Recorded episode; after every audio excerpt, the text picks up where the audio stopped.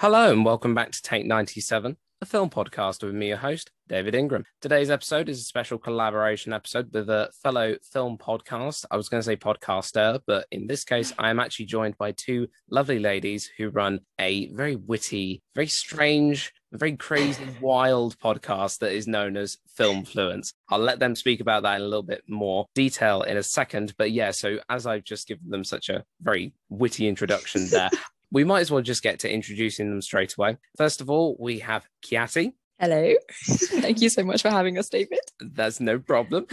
And her fabulous co host, Cody. Hello who's probably the more chill of the two of them. But let's definitely we're we're all friends here. It's all good. So, guys, welcome to the podcast. It's an absolute pleasure to have you guys on board. Just a brief little thing to everybody who's a bit like, who the hell are these two? Did he just drag them off the street? Basically, he definitely yeah. did. Yes.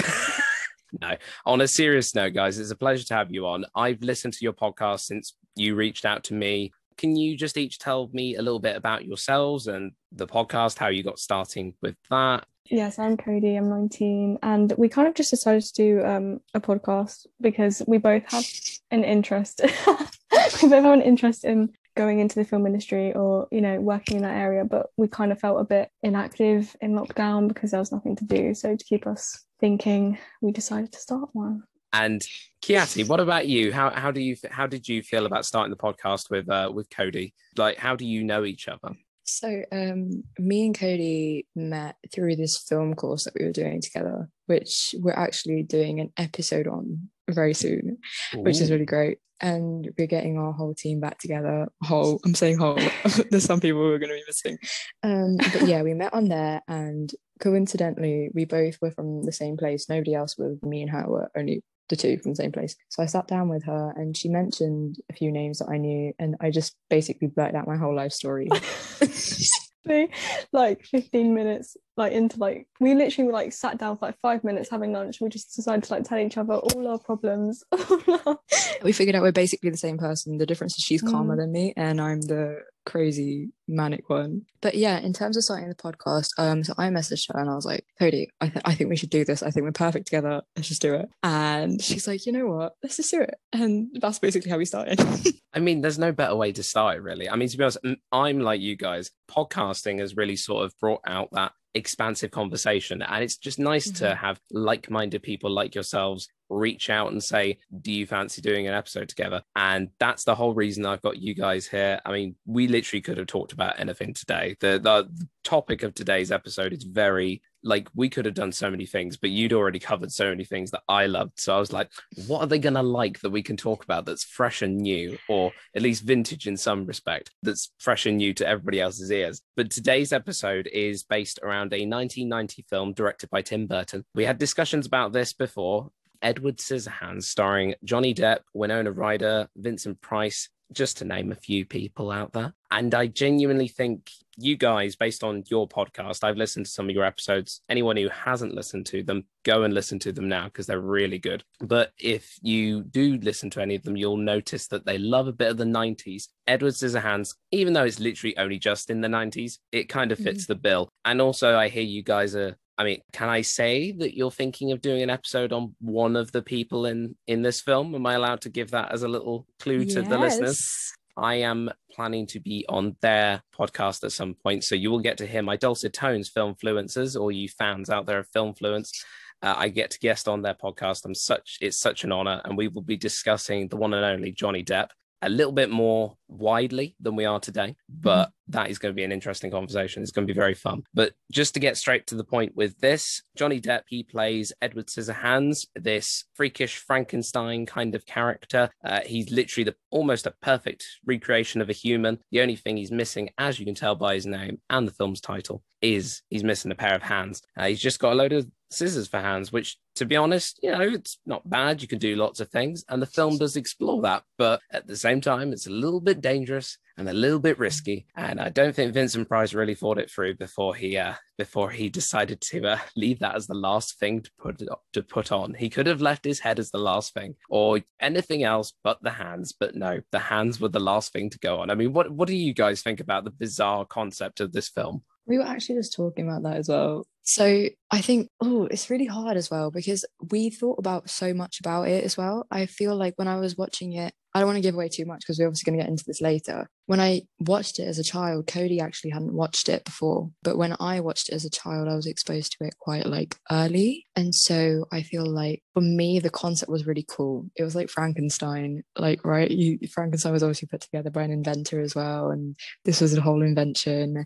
And so seeing someone with scissors as hands, it's like, wow, amazing. But you, you rewatch it and you're like, oh, I never put two and two together. And so now that I watch it, I'm like, yeah, it's cool he had scissors as hands, but is it really that cool? Like seeing the scars on his face, you know, and the fact that he was constantly exploited. Um, there was a lot Mm. of questions there. Yeah, so many questions. What What about you, Cody? Obviously, you've just been exposed as someone who Mm. hadn't seen Edward Hadn't Scissorhands until it. you were exposed to it by your your fellow film influencer. But what would you say your first impression of the film was? What did you get from it when you first watched it? Just basic first impressions. Well, I'd always like heard of it when I was younger. I just always thought it was never like my style because I used to just watch like I don't know rubbish.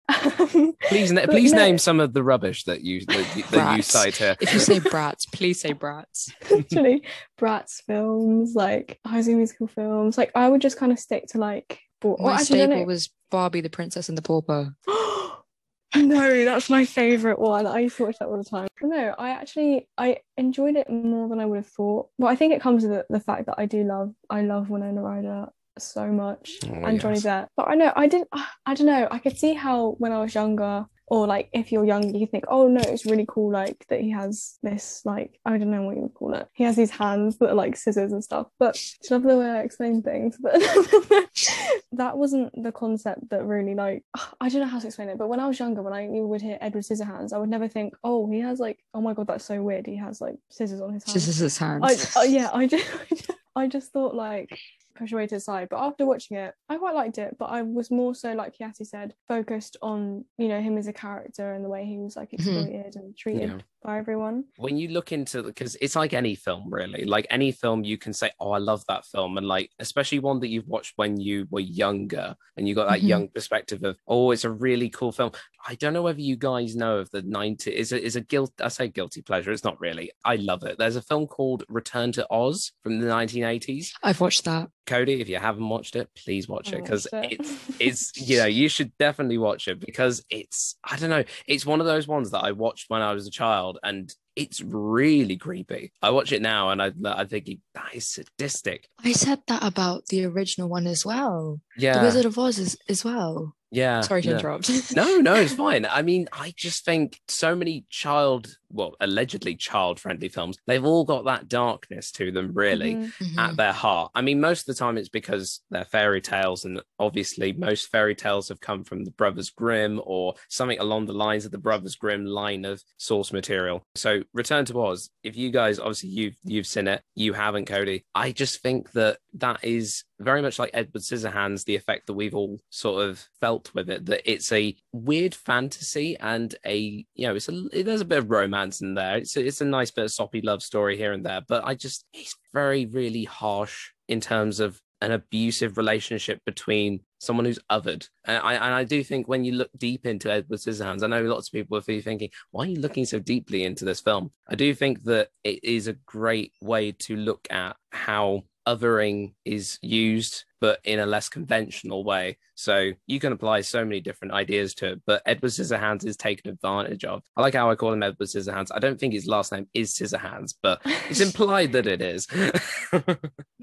For anyone who doesn't know the film we are going to spoil it here. If you haven't watched it pause us now watch the film. We highly encourage you to do that. So johnny depp is edward who has scissor hands it's not his last name. And then he gets uh, picked up. So there's an avon lady which i'm not going to lie i don't know about you guys but i always thought avon was a british thing growing up Oh, I me thought it- too. I did as Familiar. well. I so was like, wait, is that the Avon that, That- we know? I was Yeah. like, Yeah. like I guess the trailer because I I my first sort of memory of this film is I saw the trailer for it on a VHS tape of Home Alone, the first Home Alone, and it's a Mhm. really creepy, really atmospheric trailer. And you get I, I think I don't know whether I say her name correctly, but Diane Veist, Veist, uh, who plays Peg Boggs, the lady who's the Avon lady. You just hear her going, Avon calling in in this echoey chamber of this castle that we find Edward in. And I have such a very vivid memory of that trailer and her going Avon calling and me just thinking, oh, wait, this is American, but they got Avon in America.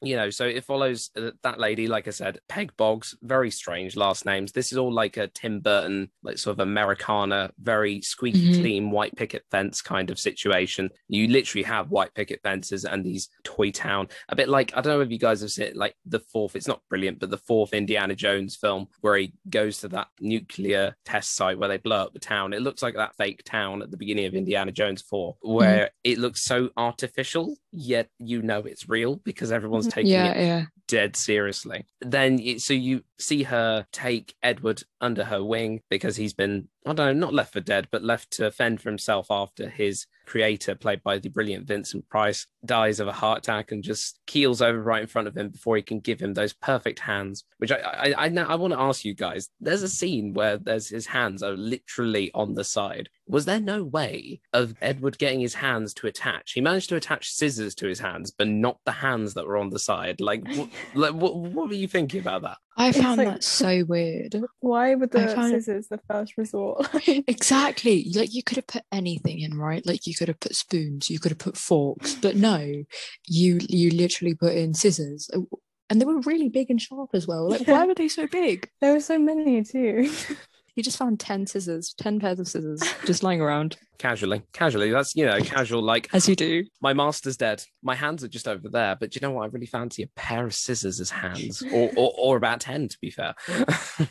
And the worst yeah. part was like they had more as well because Kim pulls them out at the end. Hmm. There were more scissors. Why were there so many scissors? You mentioned Kim brilliantly, which is segue, which will segue nicely into what I want to bring up in terms of characters. So obviously, I've mentioned Johnny Depp, Vincent Price. Vincent Price is a vintage actor. He's been in lots of classic black and white films, so film noirs. I think he's in. He's a film called Laura. In anyone who knows the Michael Jackson song Thriller, you will know his voice from the little. Well, they call it quote unquote rap. The little spooky voiceover. That's Vincent Price on that. For anyone who knows that, I actually didn't know that. Yeah, thank you for that. no, it's gen yeah, genuinely. It's yeah, he's the voice of that. And when you know that and you listen you listen to the track, but then you watch films with him in it, you're like, how did I not see that? Because it, it's such a very velvety, smooth voice that he has. He's only such a small part. He's always in flashbacks. But Winona Ryder, you mentioned the character of Kim. Uh, so she's the daughter of Peg, who is the lady who takes Edward under her wing. Winona Ryder, just can you guys explain why you love Winona Ryder? Because you did touch on it a second ago that you really liked. So Cody, particularly,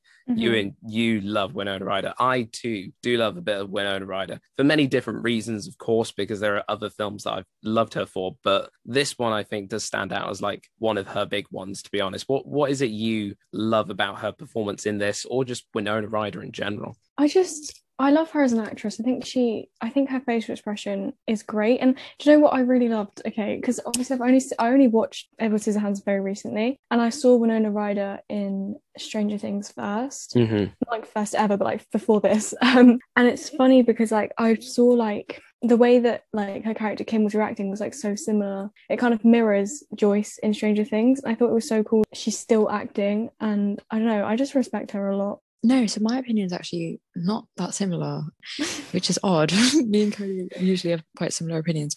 So for me, Winona Ryder, okay, I know this might be this is gonna be so controversial. I know this is one of her like top movies.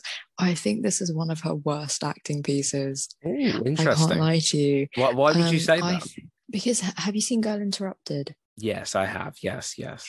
Her acting in that is incredible. Like It her pairing with Angelina Jolie, I think they work perfectly together. And I think she and Johnny Depp, I will always have this soft spot for them, considering you know that they parted and they still can talk about each other with such respect. I think that's amazing, and I do.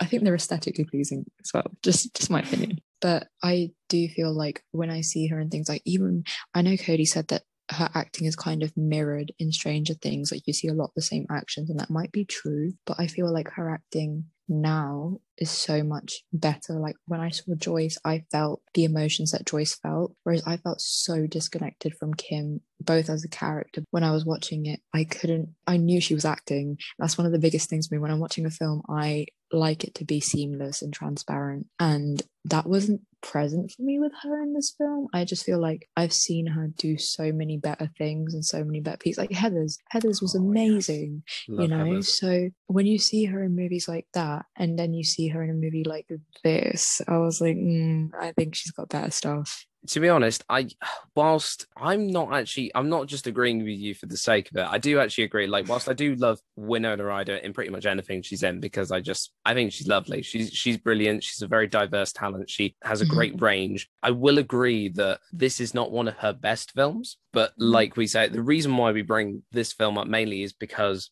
it is something iconic to her and it's something that people still remember her for. And like you say, Cody, the way Stranger Things plays on roles that she used to play and she adds little motifs of her own previous work into the film itself. It just, I, I just think it, it's a nice nod. But like Kiati says, I do think that, you know, this isn't her best performance. I personally love Heathers. Heathers is one of my top films of like ever. There are so many other films that I do enjoy and that I've mentioned on my Instagram page, I've mentioned on other episodes. But I do think that Heathers is really because it is Winona Ryder's film, even though you got Christian Slater in there. Winona Ryder is the star of that film, and she has that rawness of her youth really in that. I think because Edward Scissorhands is kind of like midpoint of her career, that's why I think we get that mixed sort of sense of mm, it's not really good, but it is kind of good. You know, people enjoy it, but it's not the best thing out there, kind of thing. Would you? Mhm. Would you? What would you say? I I agree. I feel like obviously we have seen her in better things, but I wouldn't say this is like the worst thing ever. Like I've, I've definitely seen worse performances from other people. So I mean, she's incredibly talented, as you mentioned, and with her diverse acting range, I feel like perhaps this was a role that was meant to be more normal. And I feel like sometimes it's harder to act in more mundane roles when you do something so extravagant because Mm, when you're acting extravagantly, you know you're taking on and personifying a person. You're, you're just becoming a whole different thing. Whereas Yeah. when you're doing an, a role that's more mundane, you are kind of trying to reenact something that would happen in real life with those same emotions. But sometimes it's harder to articulate on screen, especially when you're not connected to that character, I would say. yeah. What would you say, Cody? I think I don't know. It's hard because I feel like it was. It's kind of what Kiati was just saying. It's like she's like kind of like the mundaneness of the role. Like I felt like there was. I don't want to say there wasn't as much emotion, but I feel like there was some scene like she's kind of. To be fair, no, because she was quite like angry as well. But I felt like there was a lot of anger and like it would feel like it was quite serious, which I feel like we see quite a lot from Winona Ryder. But I just feel like I wasn't necessarily like moved by her performance or anything. Whereas in Stranger Things or in more recent things, I feel a lot more like touched because I can really feel it. But Mm. Mhm. in in this, I I kind of was just like, uh, I don't know. That's how I feel. Yeah, you're, you're, you're. I think, I think what you're trying to say there is that you're sort of left a little bit like meh by Yeah, it. Like yeah, it's just was a, just a like, like- just to sum it up simply, that you're a little bit Mhm. not a little bit underwhelmed, a little bit kind of like you're not getting as much emotion then, shall we say? Because to be honest, me with me, I personally think the character of Kim, she's an absolute cow. She, Mhm. she is she is horrible. Like I you know, agree. and I think in terms of Tim Burton's direction, whilst I do love the production design and you know Johnny Depp is does a great job in his performance as the sort of mindless in a way and very Mhm. sweet and innocent Edward as the Frankenstein style monster. I would say that I don't know. It, it's because it feels there's something missing. The film is only about ninety minutes long or something. Yeah, it's Mhm. not too long. I just I feel like there's something missing in the middle, like because you go from naught to a hundred with Kim. I feel with Mhm. Kim, That's she goes we were from being really horrible and like, oh, I hate him. to suddenly falling in love with her. We start the film off with old Kim, although we don't really know it, but we start it off with her ta- talking to, I think it's her daughter or granddaughter or something, a bedtime Mhm. story. And this is a story of Edward Scissorhands. And we learn ultimately the story behind her sadness. She does a Titanic on us, essentially. I literally said that. There's such a parallel, isn't there? even though this film came first, it does a total Titanic on us, where it's like it was 90 years ago. it was so sad. And I remember when he was young, and I was young, but he's still young, and I'm still poor, uh, like still sort of after him and confused about my feelings for this man with scissors for hands. But considering, you know, she goes from being an absolute utter cow and hating him to being really knee deep in love with him. I Mm. don't believe it personally. I think No, you guys are me getting that as well. Yeah, I feel It's like it's shallow. I feel like it was something in, well, because it kind of started when she was kind of, and I think he had the same effect on the whole like town as well. When everyone saw his like gardening and like, oh, he can cut hair as well. That's when everyone started sort of, I don't know, he became very like loved and held in high regard. But I feel like for her, it was when she asked him to do something for her and he did it, and then she's like, wow. I thought it was out of guilt. I no, I actually Mm. thought it was out of guilt because when they left him behind, do you know when you feel so guilty for doing something for someone that you have to like you repent it and like It's you like pay for it? overcompensating. I feel like. Yeah, yeah. Um, and so her overcompensation was literally like, "Oh, I'm so in love with you. I'm sorry for leaving you behind." But then she goes and leaves him behind again. Yeah. So Kim, what was going through your head? What was going through your head? Let's just say she's she's depicted as a disturbed teenager. I mean, this is the second time that Winona Ryder's played a disturbed teenager in a Tim Burton film. The other Mm. one being the likes of Beetlejuice, where she's like Mhm. punk rocker Kim, sort of goth Kim. Uh, even though her name's not Kim, but I feel like it should be Kim because they're basically the same character, just the same what- sort of vibe. One's got like a, a lighter tone and a little bit more of that corny high school girl American cliche about her. Blonde then hair. Yeah, and like hair really adds to it. the innocence Mm. of it. Like, yeah, she she's a very confusing character. I, you know, Johnny Depp does a very compelling performance, in my opinion. Uh, Mhm. Winona Yes. Ryder probably, in some respects, does it. We've probably contradicted what we said. Now she does a good job of being an absolute cow to start with, and there's an arc there, but we're just missing the middle part of the arc to show Yeah. the, yeah. The sort of oh, this is why I'm in love with you because I've seen There's, the error yeah, of my no ways. explanation. No, I was going to say, I think with mainstream Hollywood, there's always a cause and effect. And here there was no cause and effect, which I mean, I feel like in a lot of European dramas it works because a lot of them are just based on real life. So it literally is what happens without coincidence. It just happens, right? Hmm. Whereas in this, it doesn't work because there was always a cause and effect up until the point where they fell in love. Because it's like we can understand from Johnny Depp's point of view, so Edward's point of view, why he falls in love with Kim, but we never understand from Kim's point of view why she fell in love with Edward. There was no reasoning for it, like Yeah. zero reasoning. Yeah, no, exactly. And she goes from can't even remember the guy's name, but the douchebag's name that she's Jim, actually I think his name is Jim. Jim. yeah, Jim. Jim. Jim and Kim. Jim Jim and and Kim.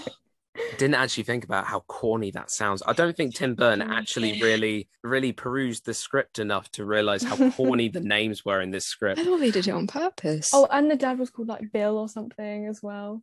Jim. Oh. No, but I think they I think they did it on purpose because um they wanted to articulate smaller towns the way they act in America because that's what they that's what I've heard at least. I've never been to America, so I don't know. Uh, I might be wrong, but from what I know, that this is what small towns do. They're all very like interrelated. Like everyone knows everyone and what's going on, all the gossip and innocence and whatnot. And like Yeah. I don't know if you've watched it. You might have watched it because I mean you might not have at the same time because it's like an indie B film noir from like the 60s. The it's The Naked Kiss by Samuel Fuller. Oh, I have heard of Naked Kiss. That is a very interesting you? film. Yeah, yeah, yeah. But it basically like exposed small towns for not being as innocent as they're portrayed. And I feel like this is the exact same thing that Tim Burton is going on, that we're seeing the stereotypes of small towns coming to life here. But he's actually going into it and being like, look, that's not Mm. what's going on. No, and I feel with um with this one, it's a lighter version of what David Lynch does. I don't know if you guys know Mhm. Blue Blue Velvet, the film Blue Velvet with Carl I've heard MacLachlan. it. It's a very it does the same thing where it looks at the small town and sort of goes underneath into the dark, seeping underbelly of this what seems like a perfect white picket fence town. You know, except that's much weirder because it's David Lynch. Anyone who lo- loves or knows David Lynch as a director, he's just very strange, like from the get go. But with Tim Burton, it's a little bit more family friendly and it's a little bit more basic of good Mhm. versus evil. But then again, it's not because of the fact that we've got this character who's portrayed as being evil at one point for not understanding certain codes and conventions of human life, really, to be honest, and the rights and wrongs, and also making very childlike mistakes. You know, he thinks that by helping Kim out with her friends and rob this house, rob the guy's house. Also, that's the other thing that's messed up about this. Why does he rob his own house? I mean, I know it's explained, but it's just so weird. Mhm. Yeah, It's but just it's so quite, weird. it's just dramatic. Like you can wait. Like I don't know. Like it just felt so like it just felt like such a stupid thing to I go think and do. Jim was meant to be annoying though. We were meant to be pitted Yeah, against yeah, I Jim know. from the get go. Like Yeah. we really were because he was toxic. He was like the stereotypical jock. He was, you know, like the high school jock, like, oh, everyone looks up to him, but he's actually not a nice guy at all. Like that's literally Yeah. what this was. I think taking Yeah. all the again stereotypes. That's Yeah. what Tim Burton does with a lot of his films because Dark Shadows is one of my favorite films. Like. I love Dark Shadows and nobody does. It got such a low rating, but I love it. I love low rated films. I don't know why. Jack and Jill, it- it's all explained. So when I watch Dark Shadows, I feel like it plays on the same point that you know you've got this kind of like witchy character who again is the other, and um, Tim Burton basically explains why it's wrong to go against the other and because you'll be punished. Like that's basically it. Essentially, if someone's different to you and you don't accept them, bad things will happen. Yeah, yeah, is Yeah, the long he's end talking about it. himself. He's definitely talking about himself. He's definitely That's what's going on here. Yeah, I think Tim Burton is an oddball in himself, so it's not surprising that he would reflect himself in some kind of Mhm. shape or form in his films. Uh, and that's definitely, I think Edward Scissorhands and Frankenweenie, those ones, all those productions, whether he's produced them, directed them, those ones, Jack Skellington, all these characters who are very much they are in their own world and they sort of rule their own world, as it were. So for Edward Scissorhands, it's the castle. So Edward in his castle, in his domain, where he ends up by the end of the film. And, you know, Jack Skellington, it's Halloween Town. But it's all about, I think Tim Burton films really do address that whole coming out of your shell, living out of the box, and trying something new, but then looking at the consequences of that mixture of one type of person with a very different type of person. So, Kiati, Yes. moving on to the next part of this episode, I'm going to talk to each of you about your favorite moments from the film. I have a particular Mhm. favorite moment from the film, which we haven't actually touched on yet, which I'm very glad about actually, because I want to talk about it. And it's literally one of my favorite things ever in terms of cinema. And it looks so aesthetically pleasing then to the eye. But I'll start off with you. What is your favorite moment in the film? And then we'll move on to Cody in just a second. What's your favorite moment from Edward Scissorhands, would you say? Or do you have a couple? I have a couple. I would say two actually. So for me, I wasn't there wasn't a point in the narrative where I'm like, oh, this is my favorite bit. I don't really have a favorite bit of the narrative. I feel like it's all quite same. It's not it's not very high. for me, it was more about the aesthetics. And because especially with Tim Burton being an auteur. So I would say my favorite bit was probably at the beginning, actually, the Avon bit, when we're exposed to the houses because they're so colorful and then you are exposed to the castle which is so dark and gloomy and i feel like the juxtaposition between the two is so prominent and you're meant to suss it out because okay have you watched the 1989 version of batman which was Of- tim but like one of tim Of course. It- who hasn't seen the 90? I bet Cody's going to say she hasn't seen the 1989 Batman. No, I haven't. So the 1989 version of Batman, like you know, you're exposed to Tim Burton, the proximity of like one of his first features. I would say, I think it's one of his first features, and you know, it's very dark and gloomy. I mean, you you can expect that for Batman, but even along the way, when you see the mise en scene in any of Tim Burton's films, it's really really dark. You know, take Dark Shadows for example, or Coraline, or The Corpse Bride. They're all very dark colored films. And so for me, it really stood out for the first time that you're seeing color, bright, pastel, vivid colors in your face. Mm. And everyone's dressed up so vividly as well, you know. And so when she's going onto the door, she's like, Avon, she's smiling away, and there's no sadness from the beginning. There's no you know, you don't expect any bad thing to happen. You don't expect a dark ending. You're expecting a happy ending from the get go. But as we progress along, it makes so much sense as to why everything looks that way. Hmm. Like it's just about the appearance versus the reality of things because it Yeah. looks so bright, it looks so amazing, it looks so appealing to the eye. But yet, if you actually get into it, the actual good person in this story is Edward because he's naive Hmm. and he comes from this darkness. He's born out of this darkness, but he's not the dark one. It's the people in the town who want to believe the worst in other people. So it's contradictory. I, I really like Yeah. that contradiction because, you know, number one, there's a juxtaposition in itself when you look at it, but there's an even further juxtaposition when you analyze it. And I Yeah. think my second favorite bit would be. You know, when Edward has that whole meltdown in the house Oh, and he bless him, starts cutting at everything, you Mm, know, and he cuts yeah. at the wallpaper. And I think that for me really stood out because you finally see him having to cope with human emotion. And his way of coping with it is through anger and frustration. But because he's got scissors as hands and that's his only form of communication, it looks like he's purposely tearing everything apart. But if we saw someone with normal hands do that, it just looks like they're having a mental breakdown. Yeah. So it's again the monstrosity of appearance versus the actual monstrosity in the heart. Because if you look at it, who was the violent one in the end? Jim. And Jim wanted to kill Edward. Edward didn't want to kill Jim. Edward just happened to kill Jim. No, exactly. And also, I think it's interesting you bring up the whole contrast between the light and the dark, the colorful and the dingy and the shadowy and more very noir like than even though we're still in the territory of color here. I do think that, you know, Edward Scissorhands is a very, we've mentioned it briefly before as well, that it's an exploration of emotion and the human condition. And also, it's kind of a nice, it's got a nice little, in my opinion anyway, I don't know, probably reading way too much into this, but it's got a nice sort of feeling of if you're different and you're on the outside, doesn't necessarily mean that those in the group, in the in crowd, so the happy people and uh, the townsfolk of, you know, all these happy go lucky white picket fence people in Edward Scissorhands, they may seem like they're living a normal, happy life, but really their lives of, are really devoid of anything true and meaningful.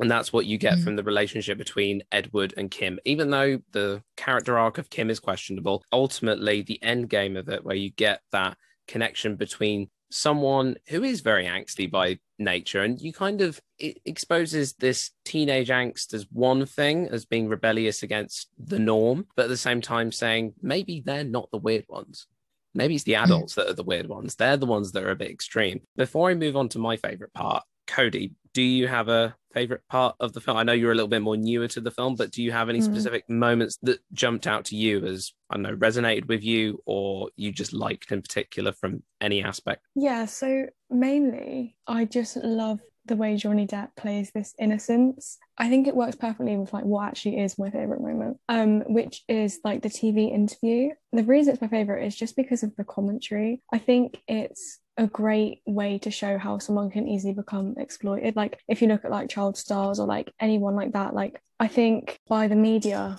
people can become exploited very easily. And I think Mhm. with Edward, I think his like innocence that Johnny Depp portrayed and like his naivety, I don't even think he really understood what was even happening or why people were paying him so much attention. And I just, I really liked that. I think it was a good, like, and even like the way that people were commenting, like the questions they were asking, like, do you have a girlfriend? Like, oh, all of these things are asking like really private questions, personal questions. Um, it kind of just reminded me of like what celebrities go through now, like no matter who they are. And I just quite liked that because I do, I, I like social commentaries. Excellent. And I, I I do agree with you. I, even though we've kind of we spent the first half of this episode basically slagging Edward Scissorhands off for being quite basic and having quite a few little plot gaps here and there and a few character issues from person to person. I do think at the end of the day, the hardcore emotional message of this film is very clear, and we've already sort of said that. But for me personally, as a visual lover, I love my visuals in my films. My favorite moment, and I don't know whether you guys, you know, you probably think, oh, it's the classic one. You know, everybody knows that. It's in the trailer.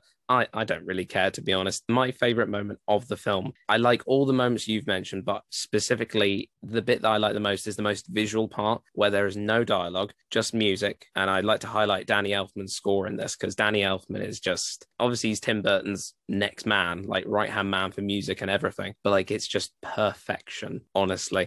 And it's the scene where Edward is making ice sculptures. He's making an ice sculpture Mhm. and he essentially creates it looks like it's snowing even though it's just shards of ice which to be fair is they're so thin they look like snow but i think if he was just a fraction bigger kim might be dead before the end of the actual film because she got stabbed by ice crystals I was Um, thinking about that. I, I mean, I'm surprised actually. She's dancing. It's it's a beautiful moment. This is the thing. I really love it. Shot so like it's not done with cheesy, crappy slow motion or anything like you would have nowadays. It's done genuinely and honestly. It really looks nice. The way the I'm going to call it snow for now. The snow looks as it fades past Kim as she, you know, she looks all like doe-eyed and like you say, she's got that teenage American blonde girl innocence in her. Then that sort of that real picture of innocence and purity. Then, and she's wearing white as well, if I remember rightly. So she's, you know, Mhm, she's yeah. experiencing what she is believing to be true love. I suppose the first sign of true love, I would say in this, and she's looking really happy for probably the first time in the film, despite the fact that she hated the guy in the first place and doesn't understand how she likes him now. But we'll ignore that for now. it's a beautiful moment, and I love to ruin it. No, uh, it's a really nice moment, and like I said, it's very surprising how she didn't get blinded by the ice. I'm not going to lie. It's clearly been choreographed by the filmmakers to look really pu- beautiful and pretty. Uh, but yeah, how she didn't get blinded by the ice, I have no idea.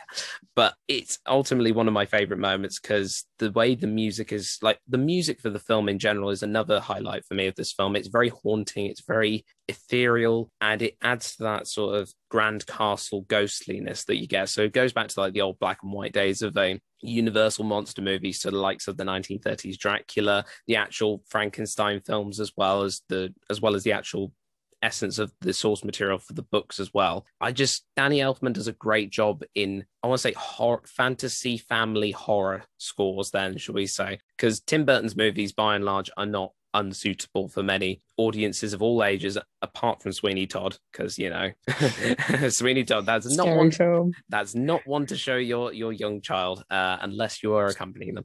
But I think Danny Elfman's score at the end of the day is a really ethereal, ghostly thing that I just can't help but appreciate whenever like when I watch that scene. That's why I like it because it goes back to the old Hitchcock thing of showing rather than telling through dialogue, and you're talking about you know what you, this emotional journey between these two characters who are polar opposites of each other, but at the end of the day, they've come together to form some sort of union. It's sort of explained in that. For me personally, it is in that scene where you see her bathing in this snowy glaze and she sees him. And the snow at the end of the day is brought back at the end of the film as well to indicate that that's the symbol of their love for each other, I suppose, the, the moment of bonding, I, I, you could say. I like how at the end, um, after she's like finished telling the story, how it goes back to him and he's still making ice sculptor, uh, ice sculptures, and like he is making one of her at the end, isn't he? Again, I believe so, yes. Mhm. yeah, Yeah. that's what I thought. I like how I kind of tied that together, and I quite liked that. What are you going to say, um, Kieti? Yeah, I was just going to say, I feel like it's really epitomized in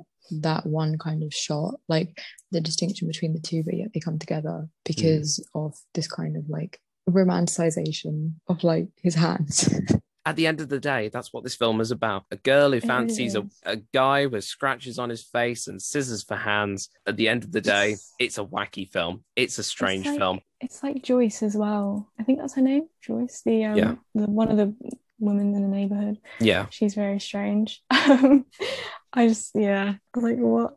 I don't have much to say about her other than the fact that she just made me feel strange. Like when, when like he's giving her the haircut and she's, yeah, I mean, that was really whatever floats your boat, she but, was just like, an odd character. Oh God, no, that made me feel really uncomfortable. it's just It the really whole did. subplot of uh, that Joyce is that she is the one that owns the hairdressers, isn't she? If I remember correctly, Mhm. that one. Yeah, she. Mhm. It's the whole storyline of him being falsely accused of. It's a really strange thing of how it's such a throw. Like nowadays, we notice these little comments, but it's just a throwaway moment where he raped me, and it's just it's really strange to see it. Like it's such a it's a dark thing to say in the middle of a arguably a family friendly film it's just thrown away on the side. I just i, I don't know really what the intention was of putting that in the script really other than just saying oh he's he's childlike he's innocent he got tricked into something. He doesn't really understand the implications of something that he's done even though he hasn't done it and that she, Mm. making out she's a spiteful woman. I don't it kind of it's a bit weird isn't it? It's a bit strange. It feels a bit out of place in a way. Especially because it wasn't ever really brought up again apart like just in that conversation because she was saying it and then she was like oh imagine because kim's living with them as well and then that was it was never brought up again. Hmm. and i think it was probably all just to play into the fact of how people have sort of gone against him and how things things spread through a neighborhood um Yeah, I think- close I think you're But- right. I think yeah. you're talking about like again that um corruption within small towns, but no one ever questions it because Mhm. everyone because they're meant to be naive, they're meant to be innocent. So everyone just like plays it off like yeah, whatever it's cool. And I feel like also being made in the nineties, now we can have an open conversation about these things because we've made movements towards it. Whereas back then it was kind of quite brushed over. Nobody really questioned it. Like you could say anything and really get away with it. Like it wasn't something you really examined. Uh, and you get the likes of, well, for instance, you look at that post credit scene in Toy Story 2, which is now famously not in it anymore. If you look on any of the latest Blu ray, Disney Plus versions of it, the one that's a, a casting couch outtake, it's now out now been removed for that very reason. And it, and that was the 90s as well. That was the late 90s. So it just really shows how different a time that era was and Mhm. how you could just insert something and it would just be a bit throwaway, but it was always Mhm. there. But at the end of the day, I, I don't know, you guys, we've done a great talk there. I feel like we've crammed so much into such a small space of time, but I've genuinely enjoyed sort of hearing you guys talk, letting me talk as well. You know, it's all about the conversations. I've enjoyed it so much. I, I wanted to sort of conclude this with what would you rate Edwards' hand very briefly, very quickly, like out of five stars, how would you rate it? Kiati, A three and a half. three and a half. Cody? Yeah, I'm gonna give it around a three. I'm indecisive. We'll go three. s- three, 'cause I, mean- was like four. No. You see, visually, I'd give it a four because there's stuff that Mhm. could be improved. That was what I was going to say. but it's really good. Story wise, Yeah. three to three and a half, I would say, based on the things that we've pointed out. But yeah, good talk. That's really all I have to say on Edward's hands. Before we go, guys, I, I thank you so much for coming on. It's been an absolute pleasure having you. Thank you so much for, having, for having us. us. It's absolutely brilliant. And I can't wait to talk to you about Johnny Depp in a bit more detail on your episode, which will be going out sometime soon, I imagine, after this one has gone out. Uh, I look forward to that Mhm. very much. That's going to be a very cool conversation. But before we go, are there any films I just wanted to very quickly, Kiati, favorite film that you're looking forward to uh, that's coming out later this year? Ooh. That's soon, like, because obviously now we can go back to cinemas. We can watch things at the cinema again. I, I haven't watched Cruella there- yet. Oh, Well, that's what I was gonna say. I haven't watched Cruella. Cruella yet. You see, yeah, Yeah. I've seen the hype. I want to watch it. oh yeah, I heard Cru- it's better than Joker. Cruella looks very. I mean, to be honest, I think because it's that Disney character and it's not comic book character, then I feel like there's more of a space to be fun with it and have Mhm. that fun. Joker is very like I don't know, very quick diversion, but Joker, I left the cinema feeling very like not high, but like high on like a adrenaline kind of like very, ve- I don't know, heightened in a way after that final rebellion, that final scene. Cruella, I feel, will just be massive fun. I've heard lots of things about the soundtrack, so you know, both of you guys are on the we're all on the same page here. But Mhm. Cody, obviously, you said Cruella, but is there any others that you're looking forward to at all? Oh, I don't know. Cruella was really the one that was running around my head there. I can't think. I can only think of like TV series that have been pushed back that I want to watch. Yeah, any any um, Oh. TV series? Sex Education on Netflix. Oh, same, same. Ooh. I'm waiting for that. Yeah, I mean, I'm excited. Obviously, since we mentioned Winona Ryder, you know, Stranger Things season four. yeah, yeah. When that comes, which I think might be next year, I think now. So sad, but I I'm looking forward to that as a cinematic televisual piece. I'm looking forward to it, and also, you know, we are Winona fans here. We love Winona Yeah. Ryder. For me personally, I don't know if you guys have seen the trailer last night in Soho. I am very, Oh, I'm excited for that. very jazzed for that. heard I really am excited to see it. It look the trailer looks immense. So it like I don't know. I know French guys. Dispatch is coming out the same day as well. Oh, French Dispatch. Looking Yeah. forward to that. Get get some more quirky Wes, An- Wes Anderson out there. Got to got to get some quirkiness in there. That is all I really have to say, guys. I feel like I'm just gushing a little bit here because you guys are just so good at the talk and you have some great things to say. So thank you so much for coming on. Thank you so much for having Thank us. We really, really appreciate it. No, not a problem at all. And I look forward to guesting on your podcast as well. So we'll get that arranged Very Um, soon. very, very soon. And that's a wrap on Take 97, a film podcast, the Edward Scissorhands discussion and collaboration episode with Film Fluence with me, your host, David Ingram. And Yati and Cody. thank you very much, guys. Hope to see you on the next episode. See you later. Bye. bye. Bye.